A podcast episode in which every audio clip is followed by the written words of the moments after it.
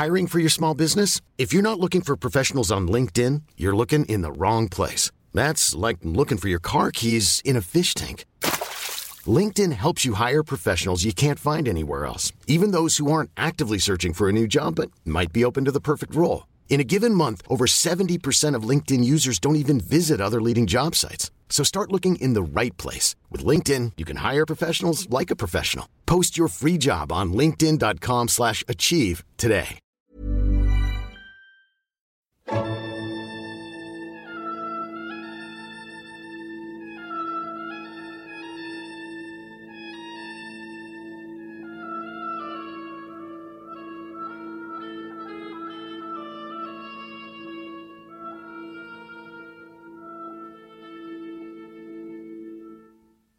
سلام. پادکست بوم قسمت 26 اینجا از فلسفه صحبت می‌کنیم. در این قسمت سراغ یکی از مهمترین چهره ها در تمام تاریخ فلسفه و بنیانگذار فلسفه مدرن اولین فیلسوف نوآور در دوران مدرن خواهیم رفت. بله ما به دکارت رسیدیم. گرچه پیش از دکارت یا همزمان با دکارت فیلسوفان نوآور دیگهی هم به نظریه پردازی مشغول بودن و فعال بودن. اما من تصمیم گرفتم با توجه به اینکه محور پیشرفت فلسفه آینده بر اساس آرای دکارت و راهی هست که دکارت پیشرفته بود اول سراغ دکارت بریم. و خب از فیلسوفانی مثل فرانسیس بیکن گذشتیم که او هم در روند فلسفه به سوی جدید شدن و نو شدن تاثیر داشت. اما من ترجیح دادم که اول از دکارت صحبت کنیم و این جریان رو پیش بریم و اگر شد در کنارشون یا بعد از این قسمت ها به فیلسوفان نوآور دیگه در این دوران هم بپردازیم. رنه دکارت در اواخر قرن 16 میلادی در پادشاهی فرانسه به دنیا اومد. با وجود اینکه دوره ای از زندگیش رو به خدمت نظامی گذروند اما در کل زندگی آروم و یک نواختی داشت.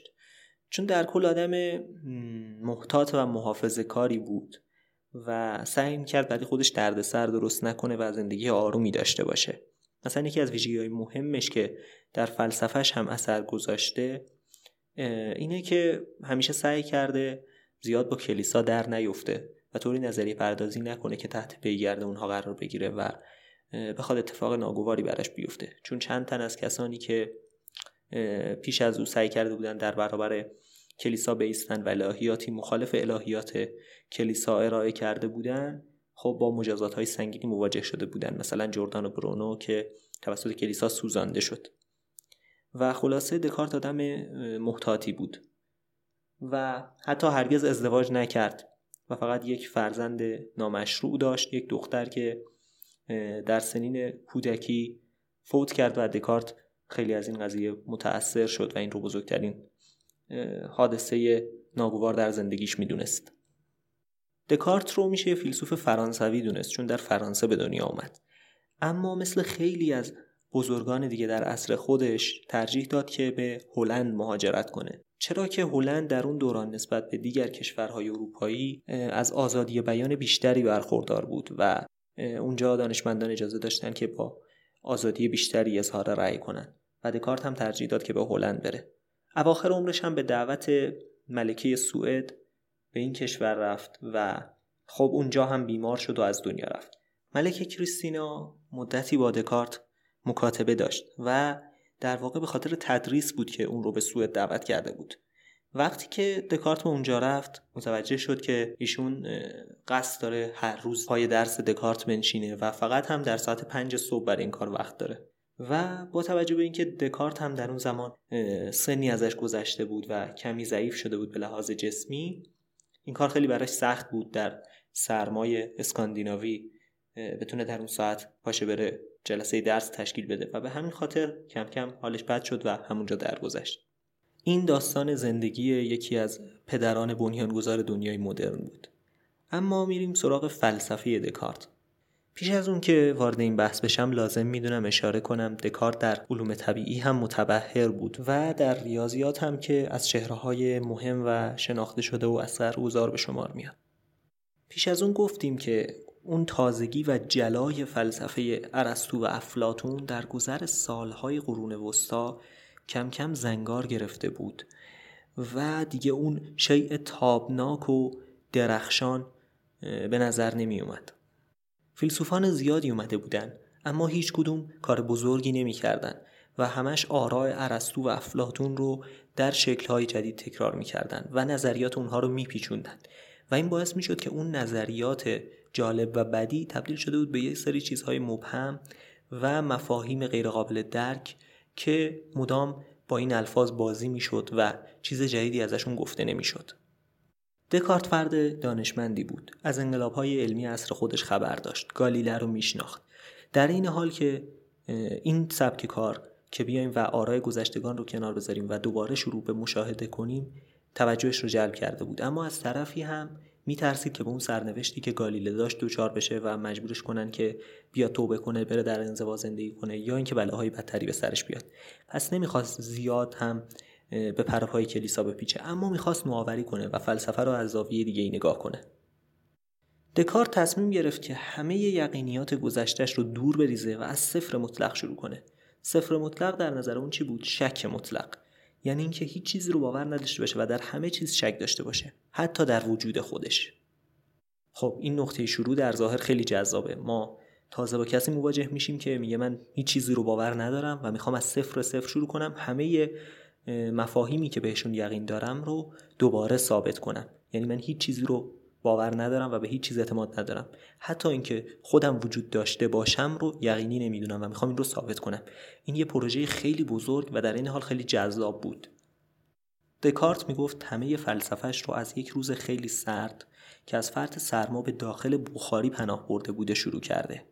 خب لابد بخاریش هم چیزی متفاوت از اونهایی که ما دیدیم بوده و یک بخاری بزرگ بوده که آدم توش جا شده دکارت میگه همینطور که در اون فضای گرم و نرم نشسته بودم راجع به همه این مسائل تعمل کردم و جوابهامو پیدا کردم به نتایجم رسیدم و بعد اومدم بیرون و دنیا برام عوض شده بود. یعنی روش دستیافتش به تمام این پروژه رو اینطور معرفی می‌کنه. دکارت میره سراغ یک شک خیلی بزرگ و منفی نگرانه. میگه از کجا معلوم که همش فریب نباشه؟ خب این سناریویی که جواب میده.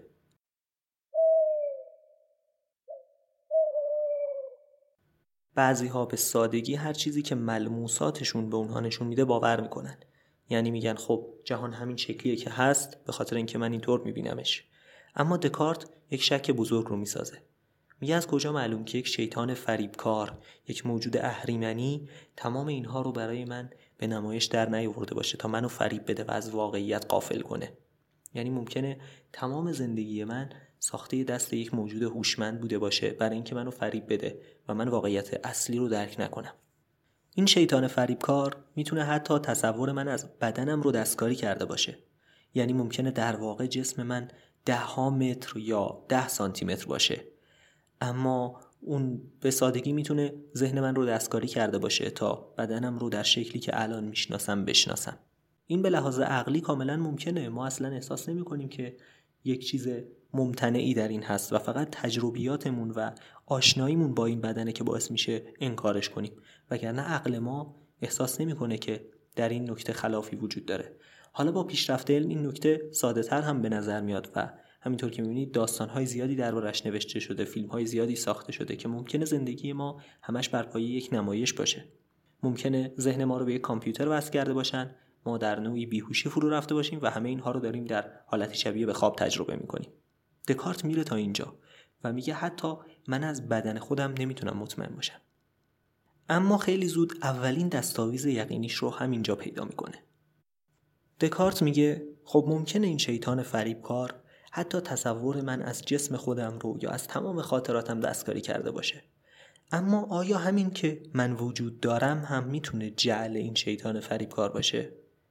آیا اون می‌تونه به من القا کنه که وجود دارم در صورتی که وجود ندارم؟ اینجا اولین جاییه که عقل ما حکم به امتناع میده و میگه که چنین چیزی ممکن نیست. چون چیزی که وجود نداره رو نمیشه کاری باهاش انجام داد نمیشه گولش زد تا چیزی رو باور کنه. پس ما همین که چیزی رو می‌شناسیم چیزی رو درک می‌کنیم یا حتی گول می‌خوریم می‌تونیم مطمئن باشیم که وجود داریم. چون وجود داشتن ما نمی‌تونه جعلی باشه. تا یک شی وجود نداشته باشه ما هیچ کاری رو نمی‌تونیم بروش انجام بدیم. من جمله فریب دادن. پس اینجا دکارت به اون جمله خیلی مشهورش می‌رسه. می اندیشم پس هستم. همین که دارم به این مسئله فکر می‌کنم ولو اینکه اشتباه فکر کنم و گول خورده باشم می‌تونم مسلم و یقینی بدونم که من وجود دارم. پس دیدیم که دکارت چطور تونست با این شک مطلق اولین منزلگاه یقینی خودش رو پیدا کنه. این نقطه خیلی نقطه مهمی بود. این فقط یک جواب ساده نیست که ما ازش رد بشیم و دیگه در تمام تاریخ فلسفه بهش بر نگردیم این عبارتی که دکارت گفت بارها در تاریخ فلسفه تکرار میشه و هر بار از نوع نگاه جدیدی سراغش میرن. عبارتی که دکارت نوشته همین می اندیشم پس هستم در زبان لاتین میشه کوگیتو ارگوسوم و بر اساس همین به این ایده که من نمی‌تونم در وجود خودم شکی داشته باشم و می‌تونم وقتی که می اندیشم از وجود خودم مطمئن باشم به این اصل میگن اصل کوگیتو. اصل کوگیتو بارها و بارها در فلسفه آینده تکرار خواهد شد. مثلا فلاسفه پدیدارشناسی و اگزیستانسیالیسم کار خودشون رو دقیقا از همین جا شروع خواهند کرد. یعنی جایی که دکارت ادامه میده اونها همراهش نخواهند رفت. و دقیقا در همین منزل اولیه که برمیگردن رجوع می‌کنن به دکارت تا اینجا میپذیرنش و از اینجا به بعد مسیر دیگری رو در پیش می‌گیرن. چه نکته مهمی در این کار دکارت هست؟ اینکه حتی وجود رو هم بدیهی ندونست و براش استدلال آورد. هایدگر میگه این یک کار خیلی نوآورانه و جدید در تاریخ فلسفه بود و پیش از اون همه می‌گفتن خب وجود داشتن که بدیهیه. بذارید درباره ماهیت بحث کنیم درباره چگونگی بحث کنیم. اما دکارت رفت سراغ اصل وجود داشتن و برای خود وجود داشتن استدلال آورد. نکته جالب دیگه در کار دکارت اینه که سراغ مفاهیم درهم و مقشوشی که از ارسطو به جا مونده بود و در سالهای قرون وسطا تقریبا بیمعنی شده بود و انقدر پیچونده بودنش که ابهامش رو کسی نمی‌تونست درک کنه سراغ این عبارات نرفت و سعی کرد از زاویه دیگه به مسئله نگاه کنه. مثلا مفهومی مثل جوهر. که توسط فیلسوفان یونان به کار رفته بود. اما انقدر در قرون وسطا تکرار شده بود و معانی مختلفی ازش گرفته شده بود که دیگه تقریبا بی‌معنا شده بود. هر کس وقتی می‌گفت جوهر یک منظوری داشت و دیگه کسی درست درک نمی‌کرد که منظور اینها از جوهر چیه.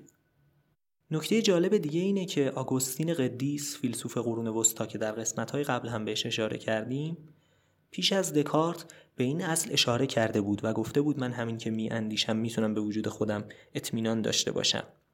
اما نکته ای که دکارت رو متمایز می‌کنه اینه که دکارت می‌دونست داره چی کار می‌کنه و روی این نکته مانور داد و براش مقدماتی آورد و تونست بر مبنای این فلسفهش رو پایه بریزه. اما آگوستین به سادگی این رو گفت و از کنارش گذشت و اون شبکه مفاهیمی که در ذهن دکارت بود برای سنت آگوستین جالب نشده بود.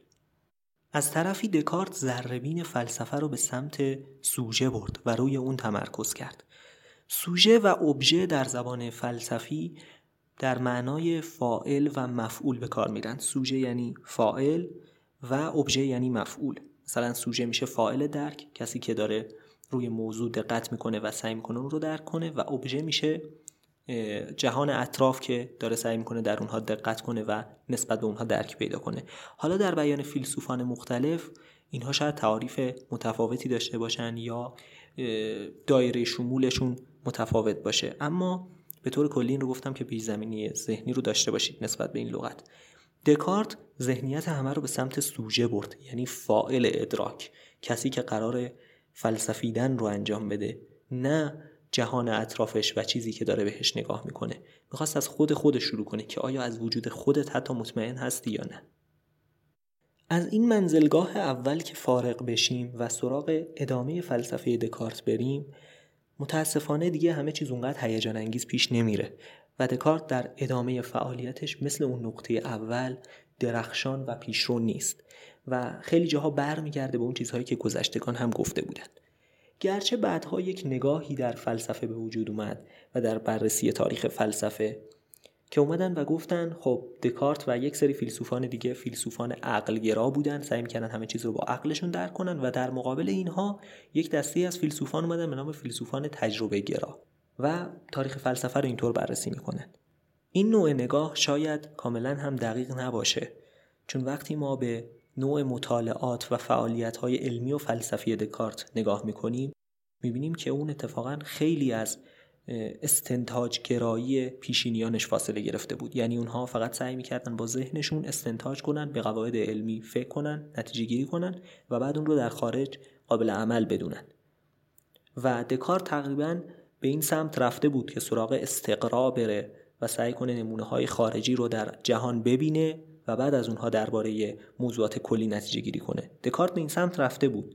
گرچه حالا شاید چندان هم به توفیق نرسیده بود و نتونسته بود نظریه دقیقی براش تدوین کنه. به هر طریق من این رو چندان دقیق نمی‌دونم که دکارت عقلگرا بود در مقابلش یه گروه دیگه اومدن تجربه گرا بودن. کاملا این دقیق نیست.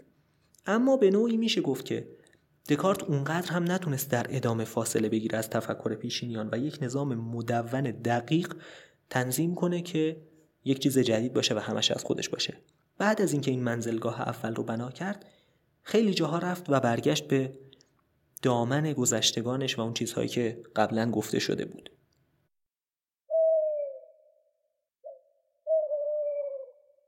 به هر ترتیب دکارت دو نوع از درک رو به رسمیت میشناخت. اولین نوع شهود بود و تعریفش از شهود این بود که وقتی ما بدون واسطه دو نکته رو به هم وصل می‌کنیم و علت و معلول رو درک می‌کنیم. و می‌دونیم که این مسئله علته و این یکی معلوله. یا اینکه می‌دونیم که این استدلال به فلان جواب می‌رسه. وقتی این خیلی شفاف باشه و هیچ واسطه ای بینش نباشه درک ما بلافاصله به اون برسه این میشه مرحله شهود.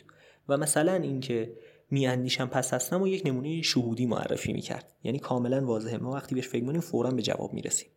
در مقابل استدلال رو می‌دید که این یک مرحله در شفافیت پایینتر و قابل مناقشه و این تفاوتش با شهود در اینه که واسطه هایی بینش خورده. یعنی شما چند تا استدلال رو به هم وصل کردی زنجیروار از A B رو نتیجه می‌گیری از B C رو تا نهایتا میاد مثلا به F می‌رسه. چندین مرحله بین اینها فاصله افتاده. چیزی که دکارت رو هم تا حدی فریب داد و باعث شد که اون اتشش به نوگرایی تا حدی بی بشه این بود که اون هم به ریاضی توجه زیادی داشت و مثل اون جریانی که قبلا گفتیم درباره افلاتون و افلاتونی ها که اینها سعی می‌کردن همه چیز رو مثل ریاضی شفاف و با استدلال به دست بیارن و همه چیز رو به نتایج یقینی مثل نتایج ریاضی برسونن. این نکته درباره دکارت هم تا حدودی صدق می‌کنه. گرچه دکارت از شیوه گذشتگان انتقاد می‌کرد و مثلا حتی می‌گفت منطق ارسطو بیشتر به درد اثبات به دیگران و تعلیم می‌خوره تا به درد اینکه آدم خودش به نتیجه باهاش برسه. اما باز هم خیلی جاها اشتباهی که کردیم بود که برگشت به همون نظریات گذشتگان. این که میم اشتباه کرد از این جهته که خب باعث شد که نوآوری نکنه و تکرار مکررات بشه. نه اینکه بخوام بگم نظریاتی که داد غلط بودن. این دیگه قضاوتش با هر شخصه که به اون نظریه ایمان داشته باشه یا نه. اما بحث اینه که خب اینها رو قبلی ها هم گفته بودن و تکرار اون حرفها هنر چندانی نبود.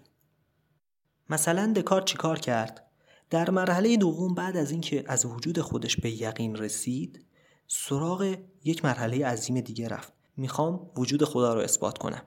استدلالی که برای این آورد از نظر خیلی از خدا باوران هم استدلال عجیبیه و بعضی ها این رو نمیپذیرن. در این حال به نظر بعضی ها هم استدلال خوب و مفیدیه. و اون این بود که می‌گفت همونطور که من با وجود خودم یک سری کمالات رو درک می‌کنم و نسبت بهشون درک دارم می‌تونم مطمئن باشم که این کمالات در عالم وجود دارن. کمالاتی مثل صداقت مثلا قدرت عالم بودن و دانستن. و این کمالات رو نمی‌تونم به وجود خودم نسبت بدم چون می‌دونم که این کمالات در من نیست. وقتی که از این نقطه هم مطمئن باشم می‌تونم مطمئن بشم که خدایی در عالم وجود داره که این کمالات از اونه که به وجود اومده و اونه که این کمالات رو در وجود هر کسی می‌تونه تا حدی گذاشته باشه. اما حد نهایت اینها فقط نزد خداست که می‌تونه وجود داشته باشه. پس باید بتونم خدای این کمالات رو هم تصور کنم و این تصور منجر به این بشه که من از وجودش مطمئن باشم. این استدلال ها رو در بعضی موارد به چندی از استدلال هایی که گذشتگان برای خدا آورده بودن پیوند میده و بعدش ناگهان برمیگرده به همه چیزهایی که اونا گفته بودن. یعنی از اینجا به بعد دیگه فلسفه دکارت چیز عجیبی نیست. وقتی که از وجود خدا مطمئن شدم و فهمیدم که این کمالات به من نشون میده که خدای صاحب کمالی در این عالم وجود داره خب می‌تونم مطمئن باشم که خدایی که این کمالات رو داره من رو فریب نمیده و دنیا رو بدون نظم نمیآفرینه. پس دنیا منظمه پس همه اون چیزهایی که قرون وسطا گفته بودن. و اینجاست که دکارت تمام اون نوآوری فلسفهش رو کنار می‌ذاره. هدف من نقد این نوع نگاه نیست اما بحث اینه که خیلی زود برگشت به همون چیزی که در قرون وسطا گفته بودن. شاید اگر تلاش می‌کرد نوع دیگری از استدلال رو بیاره برای همین عقاید و سعی می‌کرد همونطور که وجود خودش رو به نحوی کاملا نوآورانه اثبات کرده بود این مسئله رو هم سعی کنه با روشی کاملا نوآورانه حل کنه و همه مسائل دنیا رو اینکه دنیا وجود داره منظمه همه اینها رو با یک استدلال جدید معرفی کنه خب در این اشکالی نبود. اما اینجا خیلی زود برگشت به همون چیزهایی که گذشتگان گفته بودن. از طرفی نکته هم که گفته میشه اینه که خب این مسائل با اون شدت یقین قابل اثبات نبود. یعنی نمی‌تونست منظم بودن دنیا رو هم با همون یقینی که وجود خودش رو اثبات کرده ثابت کنه. چرا؟ چون همونطور که خودش گفت اینجا واسطه هایی وجود داره. باید چند استدلال رو بچینه مرحله به مرحله پشت هم تا بتونه ثابت کنه که خدا وجود داره عالم منظمه و همه این مسائل درست پیش بره. اما وجود داشتن خودش یک مسئله شهودی صرف بود و ذهن در لحظه اول ازش اطمینان حاصل می‌کنه و برای این مسائل نمی‌شد از اون دست استدلال آورد. فلسفه دکارت در اینجا متوقف نمیشه و خیلی مسائل رو از نگاه دیگه ای نگاه می‌کنه. مثلا میاد به کیفیات اولیه و ثانویه در اشیا اشاره می‌کنه و مثلا میگه قد و اندازه یک موجود یک ویژگی اولیه است و واقعا در اون وجود داره. اما یک سری ویژگی ها در اون هست که نسبی مثلا مزه. یک میوه اندازش ثابته. من نمی‌تونم بگم که این اندازه نسبت به مثلا آدم ها فرق می‌کنه. اما مزه اون برای من و برای فردی که حس چشایی ضعیفتری داره فرق می‌کنه. این خودش نکته نوآورانه بود و بعدها می‌بینیم که در علم هم تکرار و تایید میشه. یا اینکه میاد به تمایز روح و بدن اشاره می‌کنه. مثلا میگه که اینها مثل دو ساعت همزمان کار می‌کنن. همین که روح من تصمیم به کاری بگیره جسم من هم با اون حرکت می‌کنه و درک من متصل میشه به جسم من. اما نکته مهم و قابل توجه در فلسفه دکارت همین شک اولی است و اون منزلگاه یقینی که ازش پیدا می‌کنه. و در آینده فلسفه به این خیلی برخواهیم گشت و بقیه فیلسوفان هم سعی می‌کنن همین مسیر رو در پیش بگیرن. این قسمت از پادکست هم همینجا به پایان می‌رسه و خیلی ممنونم که تا آخر شنیدید. ایام بکن Hi, I'm Daniel, founder of Pretty Litter. Did you know cats tend to hide symptoms of sickness and pain? I learned this the hard way after losing my cat, Gingy. So I created Pretty Litter, a health monitoring litter that helps detect early signs of illness by changing colors, saving you money and potentially your cat's life. Pretty Litter is veterinarian developed, and it's the easiest way to keep tabs on your fur baby's health right at home. Go to prettylitter.com and use code ACAST for 20% off your first order and a free cat toy. Terms and conditions apply. See site for details.